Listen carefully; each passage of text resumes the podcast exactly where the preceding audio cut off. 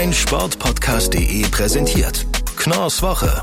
Die Podcast-Highlights für Sportfans. Jedes Wochenende frisch bei Sportradio Deutschland.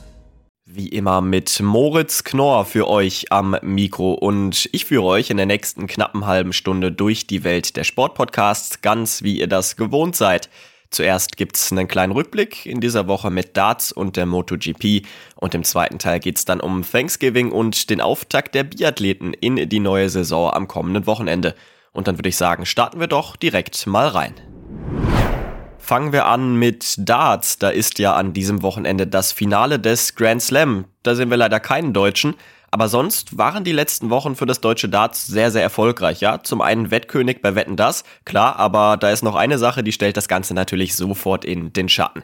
Fabian Schmutzler hat sich sensationell für die Darts-WM im Dezember im Eli Pelli in London qualifiziert. Kevin Schulte von Checkout, dem Darts-Podcast, ist bei mir. Hallo Kevin. Ja, hallo Moritz, grüße dich. Danke für die Einladung. Was war das für ein Wochenende auf der Development Tour? Fabian Schmutzler, 16 Jahre alt, erstes PDC-Event überhaupt. Sei mal ehrlich, wie bekannt war dir dieser Name vor dem letzten Wochenende? Also in ganz nerdigen Dartskreisen, dazu würde ich mich jetzt einfach mal persönlich auch zählen, kannte man den Namen schon, man kannte die Person auch. Lustigerweise hat ähm, der Kika hat einen Beitrag über ihn gedreht, äh, den ähm, habe ich aber auch erst im Nachgang seines Triumphs dann mir angeschaut bei YouTube. Also er war sogar dann da auch schon so ein bisschen bekannt. Vor allen Dingen äh, war er dann auch so Leuten wie Robert Marianovic zum Beispiel, selbst ehemaliger WM-Teilnehmer, aktueller Tourkartenbesitzer, dem war der Name schon Begriff. Das hat er auch schon mal in einem Interview bei uns im Podcast erwähnt. Ja, passt mal auf den auf. Der kann was, wenn der 16 ist und dann bei der PDC starten darf. Allgemein halt hat er sich vor allen Dingen äh, während der Corona-Zeit durch ähm, die Teilnahme, erfolgreiche Teilnahme an vielen Online-Turnieren Namen gemacht und äh, deshalb kannte man ihn in so Nerdkreisen, aber außerhalb dessen äh, war Fabian Schmutz Dutzender natürlich ein kompletter No-Name. Wie kann es denn überhaupt sein, dass so ein Spieler wirklich so lange relativ unentdeckt geblieben ist hier in Deutschland und, und dann beim ersten PDC-Event wirklich so durchstartet und sich direkt für die WM qualifiziert? Man muss dann natürlich einschränken, so lange unentdeckt äh, trifft auf ihn nicht unbedingt zu, weil wir hatten ihn jetzt auch im Podcast im Nachgang äh, seines Triumphs. Ähm, er hat 2018 an Weihnachten eine E-Dartscheibe, also die, die so richtig schön laut ist und wo die Spitzen aus Plastik sind. Die hat er von seinen Eltern zu Weihnachten bekommen. Und dann hat er da ein bisschen rumgeklickert und ist dann ein paar Monate später in den Verein gegangen, auf Steel Dart umgestiegen und ja, ist dann in sehr, sehr kurzer Zeit sehr, sehr gut geworden. Also deswegen, das kann man fast ein bisschen einschränken. Die Hälfte seiner Karriere hat er während Corona verbracht und da gab es dann auch keine, keine Präsenzturniere sozusagen. Also so kann ich es mir nur erklären. Ist auf jeden Fall eine krasse Geschichte, weil er jetzt eben dann äh, als 16-Jähriger ja auch erst äh, dann diesen zweiten Block auf der Uni Juniorenturnier spielen durfte. Man muss äh, immer einschränken, den ersten Block konnte er nicht mitspielen, weil er da noch 15 äh, war und du darfst erst als 16-Jähriger an PDC-Events auch auf der Juniorentour teilnehmen. Also insofern ähm, muss man so ein bisschen einschränken. Ähm, die, die, diese unglaubliche Märchengeschichte macht es einfach möglich, dass er innerhalb von, von weniger als drei Jahren sich jetzt zur WM spielt. Ähm, die macht es möglich, dass man ihn jetzt auch aktuell oder, oder in der Vergangenheit ähm, ja leicht übersehen konnte, sagen wir es so. Was was können wir ihm oder was würdest du ihm denn zutrauen? Ist vielleicht eine Überraschung drin, ähnlich wie damals bei Nico Kurz, der bei seinem WM-Debüt sogar zwei Runden überstand? Also ich glaube, man darf jetzt äh, die Erwartungen definitiv nicht überladen. Man darf eigentlich sportlich, also ich finde auch, das verbietet sich fast, ähm, da äh, große Erwartungen schüren, was jetzt ein Ergebnis bei der Weltmeisterschaft betrifft. Also Fabian Schmutzler wird jetzt äh, garantiert nicht dadurch das Turnier marschieren wie auf der Juniorentour.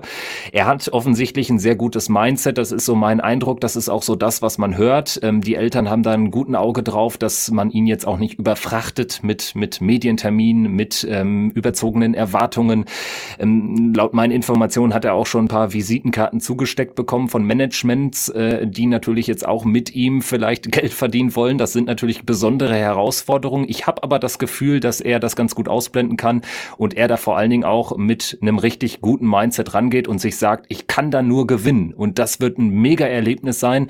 Er persönlich hat jetzt in einem englischsprachigen äh, Podcast auch nochmal ähm, etwas dazu gesagt, wen er sich denn als Gegner wünschen würde. Und ja, da fiel der Name Raymond van Barneveld sein Idol. Und tatsächlich wäre das eine mögliche Erstrundenpartie im Ali Pelli Vielleicht kann er auch eine Partie gewinnen. Gegen einen ähm, Proto-Qualifikanten ist das sicherlich nicht unmöglich, wenn er irgendwie einen besonders guten Tag erwischt. Aber ähm, ja, also ich glaube, man sollte ihn nicht überfrachten mit Erwartungen. Wie es dann läuft für Fabian Schmutzler bei der Darts-WM, das hört ihr natürlich im Dezember bei Checkout, dem Podcast rund um Darts. Und nicht nur zur WM gibt's da alle News, sondern jetzt auch rund um den Grand Slam. Schaltet unbedingt mal rein. Danke, Kevin, dass du bei mir warst. Danke dir, bis dann.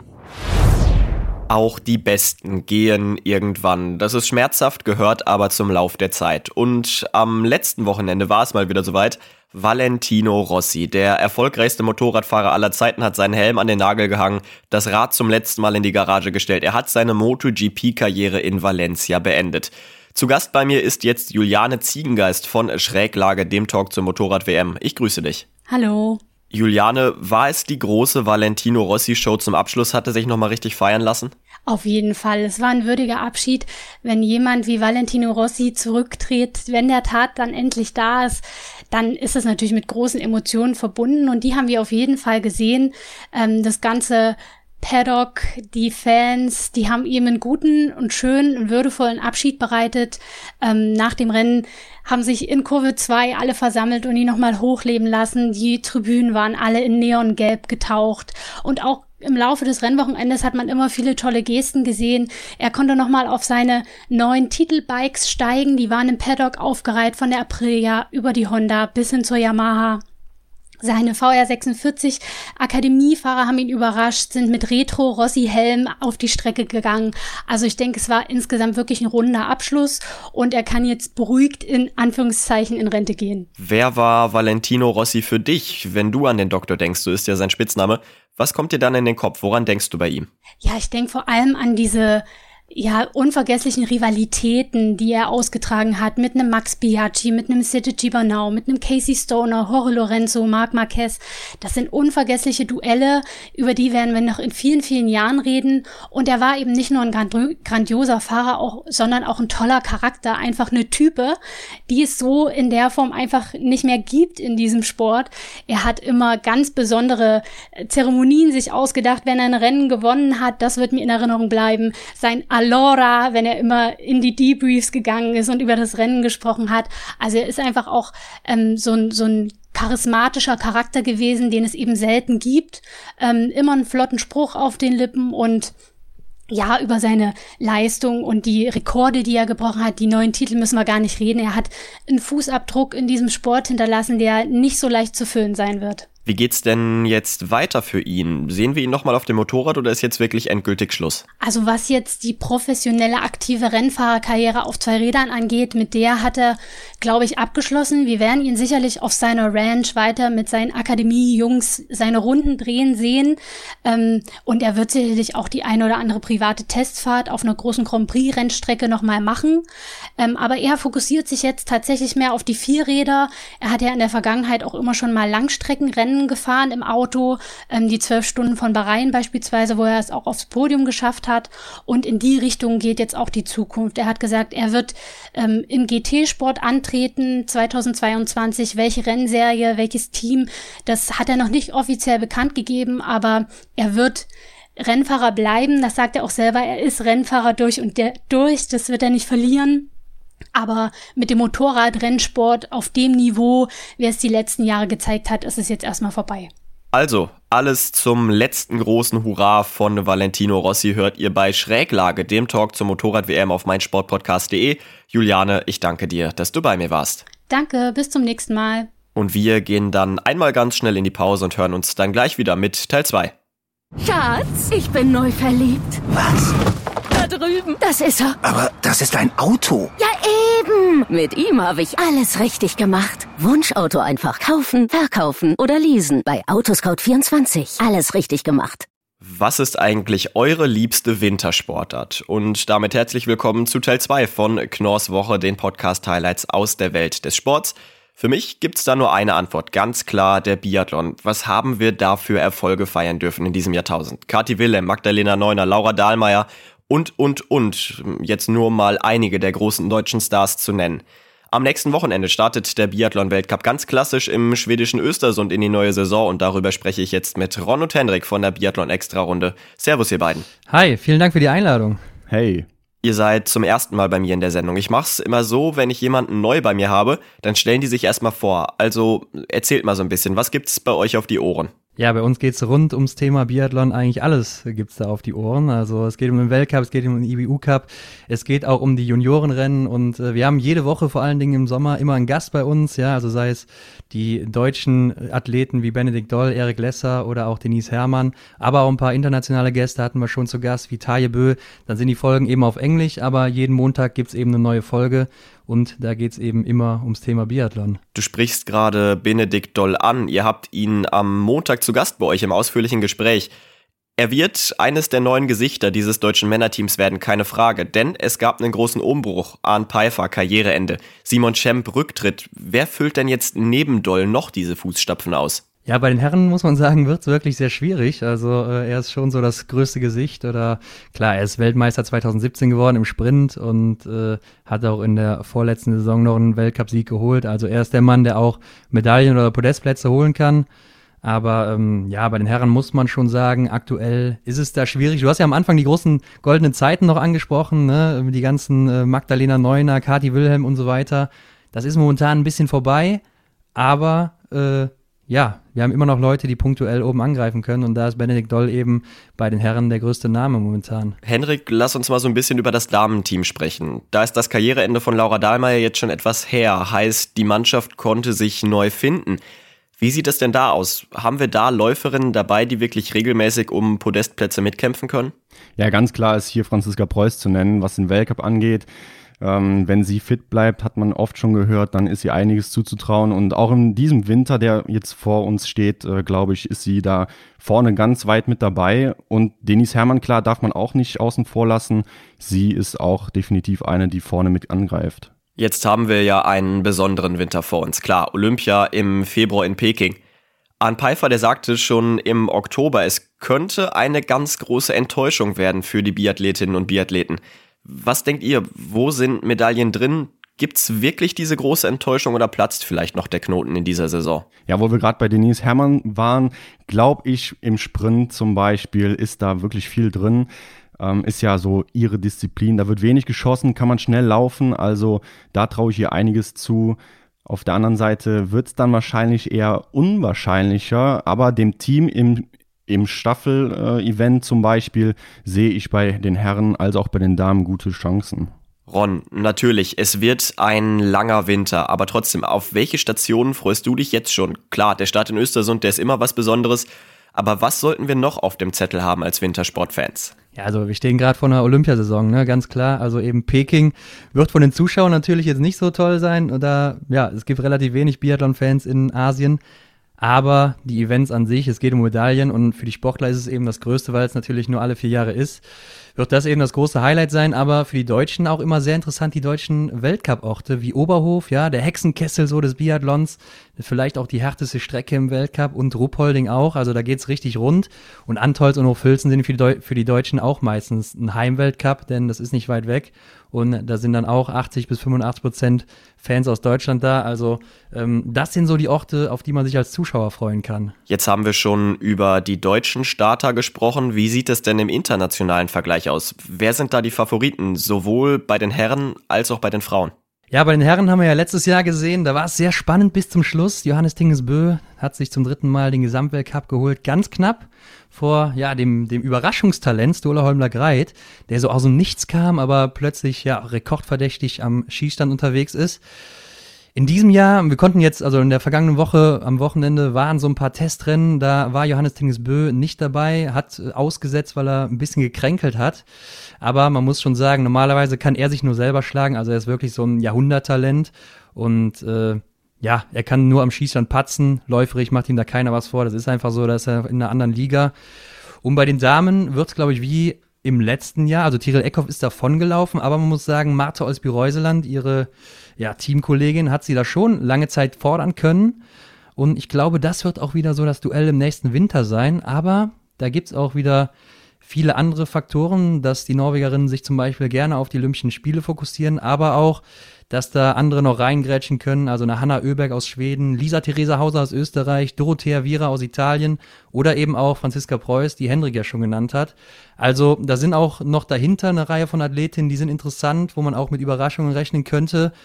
Äh, alles in allem kann man sagen, es wird sicher sehr spannend und kein wirklicher Selbstläufer. Und ihr bekommt alle Infos rund um die aktuelle Biathlon-Saison bei der Biathlon-Extra-Runde mit Ron und Henrik und dazu jeder Menge spannender Gästen. Ich danke euch beiden, dass ihr bei mir wart. Wir danken dir, vielen Dank. Dankeschön, ciao. Kommen wir noch zu unserem Podcast-Tipp der Woche und da geht es heute um die USA. Die stehen nämlich in der nächsten Woche wieder Kopf. Am Donnerstag ist Thanksgiving. Und darüber möchte ich jetzt sprechen mit US-Sport-Experte Patrick Rebin von Interception, dem NFL-Podcast. Hallo Patrick. Grüße dich, hi.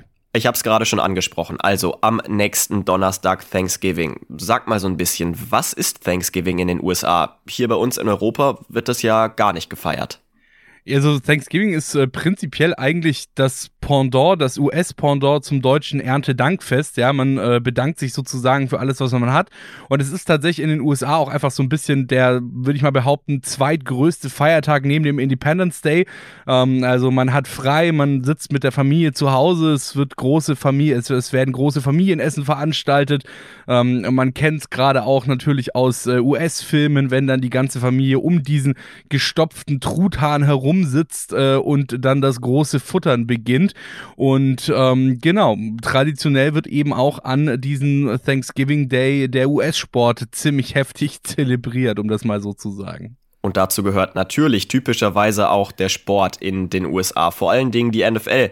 Da trifft sich die Familie, sitzt zusammen, isst den altbekannten Truthahn und schaut dann zusammen die NFL. Wie besonders sind denn diese Thanksgiving Games? Vor allem auch dieser Thanksgiving Donnerstag, an dem ja ausnahmsweise auch mehr als nur ein Spiel ist. Was hat das für einen Stellenwert? Ja prinzipiell einen sehr hohen, alleine schon durch diese natürliche Familienzeit, die man dort genießt, äh, mit seinen Lieben zusammensitzen und dann eben diesen Truthahn verspeisen an Thanksgiving Day. Ähm, es hat tatsächlich auch schon eine sehr lange Tradition, dieses Ganze. Das hat im 19. Jahrhundert schon angefangen. Ähm, damals mit äh, noch US-College-Sport äh, oder Football-College-Sport, vor allem Yale gegen Princeton, äh, gilt als das erste Thanksgiving-Spiel und traditionell spielen die beiden Teams dann auch seitdem gegeneinander. Auch die University of Michigan zum Beispiel ähm, hatte dann da relativ schnell mitgemacht äh, bei Thanksgiving-Spielen. Und ähm, der Vorteil ist natürlich auch, dass dann dort frei ist. Heißt, es treibt natürlich auch in gewisser Weise die Einschaltquoten nach oben. Und ähm, je höher die Einschaltquoten, desto mehr Geld gibt es für alle Beteiligten. Also eine Win-Win-Situation sozusagen. Man kann zu Hause mit der Familie am freien Tag Football gucken und ähm, die, die Franchises und natürlich auch die Sendeanstalten verdienen auch noch ein ordentliches Geld damit. Du hast gerade schon angesprochen im College, da haben wir mit Yale und Princeton immer die gleichen Unis gesehen. Diese Tradition, ja, die hat sich auch an die NFL übertragen.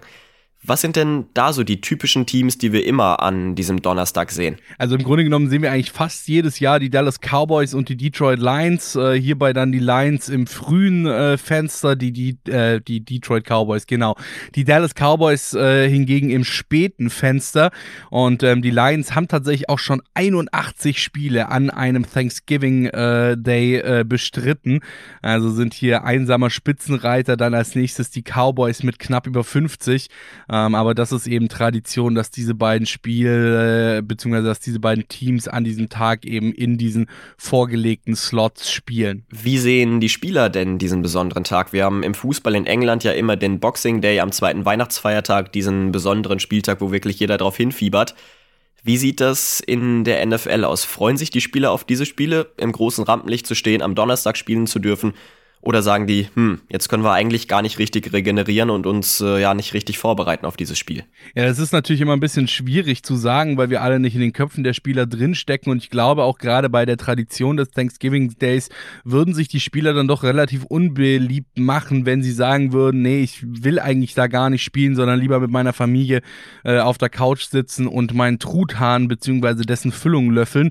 Ähm, aber ich glaube auch, dass es was Besonderes für die Spieler ist an diesem äh, Tag zu spielen, weil du halt ganz genau weißt, hey, jeder hat wirklich fast, jeder hat frei und ähm, gu guckt oder kann mir jetzt hier beim Spielen zu gucken. Dazu kommt eben auch noch diese lange und äh, altbewährte Tradition dazu, was ja gerade auch im US-Sport eben immer sehr, sehr viele irgendwie, sag ich mal, hervorruft, die sonst vielleicht auch nicht unbedingt so weit vorne dran stehen würden. Ähm, also ich glaube, so alles in allem haben die Spieler da schon Bock drauf, bei diesen, ähm, bei diesen Thanksgiving-Spielen anzutreten. Und letzten Endes wissen sie ja auch, worauf sie sich einlassen, weil jeder Footballspieler oder sagen wir mal jeder Football-Fan und somit auch jeder Footballspieler in den USA weiß, dass er ja gegebenenfalls an diesem Thanksgiving Day spielen muss. Also, wir können uns freuen auf den nächsten Donnerstag in der NFL. Sag uns noch ganz schnell, Patrick, wen sehen wir dann auf dem Feld? Absolut. Äh, in diesem Jahr sind es die Detroit Lions gegen die Chicago Bears, also ein äh, Inner Division Duell. Dann die Dallas Cowboys gegen die Las Vegas Raiders und die New Orleans Saints gegen die Buffalo Bills. Ein voller und spannender Donnerstag also. Natürlich hier bei uns in der Nacht, das wird spät, aber vielleicht kann man das erste Spiel des Abends ja noch anschauen. Und ja, wenn ihr was verpasst, dann bekommt ihr alle Infos, ja nicht nur zu Thanksgiving, sondern generell zur NFL bei Interception, dem NFL-Podcast. Patrick, ich danke dir, dass du bei mir warst. Sehr gerne. Und dann sind wir auch schon wieder am Ende dieser Sendung angelangt. Ich sage wie immer Dankeschön fürs Zuhören. Hört gerne auch wieder in der nächsten Woche rein und vor allen Dingen abonniert Knorrs Woche im Podcatcher eurer Wahl. Falls ihr nämlich mal hier bei Sportradio Deutschland eine Sendung verpasst, dann könnt ihr ganz einfach Knorrs Woche als Podcast nachhören. So, jetzt bin ich raus. Ein schönes Restwochenende, macht's gut und ciao. Schatz, ich bin neu verliebt. Was? Da drüben. Das ist er. Aber das ist ein Auto. Ja, eben. Mit ihm habe ich alles richtig gemacht. Wunschauto einfach kaufen, verkaufen oder leasen. Bei Autoscout24. Alles richtig gemacht. Mein Sportpodcast.de präsentiert Knorrs Woche. Die Podcast-Highlights für Sportfans. Jedes Wochenende frisch bei Sportradio Deutschland. Schatz, ich bin neu verliebt. Was? Da drüben. Das ist er. Aber das ist ein Auto. Ja, eben. Mit ihm habe ich alles richtig gemacht. Wunschauto einfach kaufen, verkaufen oder leasen. Bei Autoscout24. Alles richtig gemacht.